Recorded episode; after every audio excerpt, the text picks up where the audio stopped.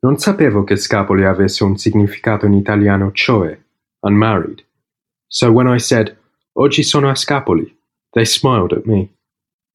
Also, this is a medieval village, perched on a hill, still in its original structure, which today is connoted by the superb presence of the Palazzo Marchesale del Battiloro.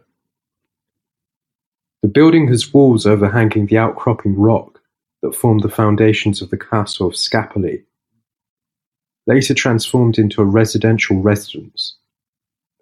Another urban element of particular suggestion is the Ronda Way, which is accessed from the entrance hall in front of the main entrance of the palace, called Sporto.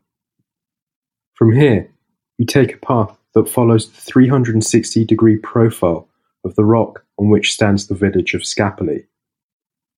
From the Sporto, you proceed along the little street called Scaruppato, which is a passage covered by centuries-old wooden beams.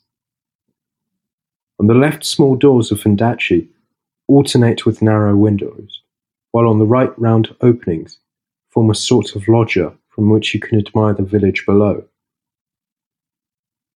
At this point, the Camino de Ronda bends back on itself, leading to Merghe. This is the most suggestive part of the walk. If you leave the path of Ronda and turn left by means of a modern staircase, you will reach the side of Palazzo Mancini, seat of the International Museum of the Bagpipe, P. Vernocchia. At the foot of the Castle Battiloro is located the Church of St. Giovanni, near which there is also the ancient source, where until the 70s the women from Scapolese made the line with the Tyne to take water. In the small square below the palace you can admire the monument to the bagpiper. Leaning on the wall of the fence, you can also observe some details of statues, with their tombstones of Roman times.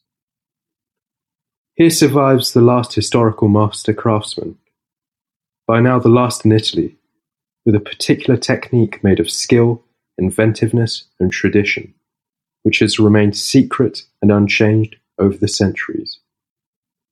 Creating Zampogni and Ciaramelli, very sought after and appreciated both in Italy and abroad for their uniqueness and typicality, thus contributing in a decisive way to the recovery of one of the most fascinating cultural heritages of Italy.